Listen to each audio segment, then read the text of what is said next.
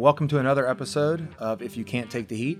Today we're going to lay the groundwork for a few terms that we're going to be using throughout the, the podcast and the video series, uh, two of which are super important that I think if you understand will give you a better grasp of um, the food industry as a whole. So, uh, service versus hospitality.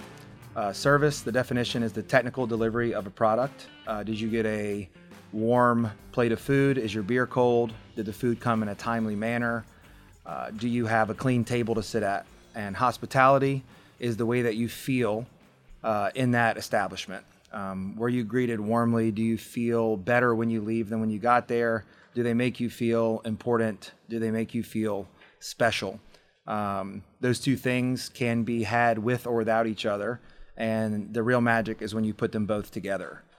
Um, you can have excellent hospitality and service at a Waffle House, and you could have poor service and hospitality at a Michelin starred restaurant anywhere in the world.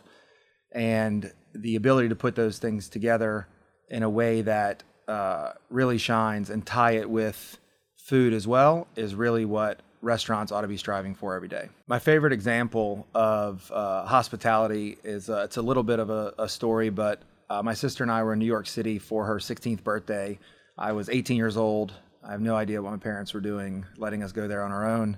But we were walking through the city. It was a rainy day, and we walked by a restaurant called Bar Americain, which is Bobby Flay's restaurant. And at the time, I was a 18 year old kid obsessed with Food Network, watching all the time. And Bobby Flay was one of the biggest names in uh, restaurants in America. And uh, it was 10:45. They're not open yet. My sister and I are looking at the menu placard outside the restaurant. We're drenching, drenched, uh, soaking wet, and uh, the maitre d came to the door and I thought he was going to tell us to get away from the door or something like that. And he walked up to us and asked us if we wanted to have lunch. And I was kind of embarrassed uh, because we looked bad and we were rainy and we were kids. And I said, no, you know, we're not dressed appropriately. You know, he said, nonsense, come on in. And uh, I figured he would kind of put us back in the corner of the restaurant. And he brings us to the middle table in the dining room, beautiful restaurant, and sets us up in the middle. And uh, legitimately till this day, you know, they treated us like every other guest in the place, uh, like we were VIPs. And to this day, it still sticks out to me as a moment where someone was hospitable beyond the normal scope of hospitality. Anybody could have looked at us and uh, thought these kids aren't going to spend any money.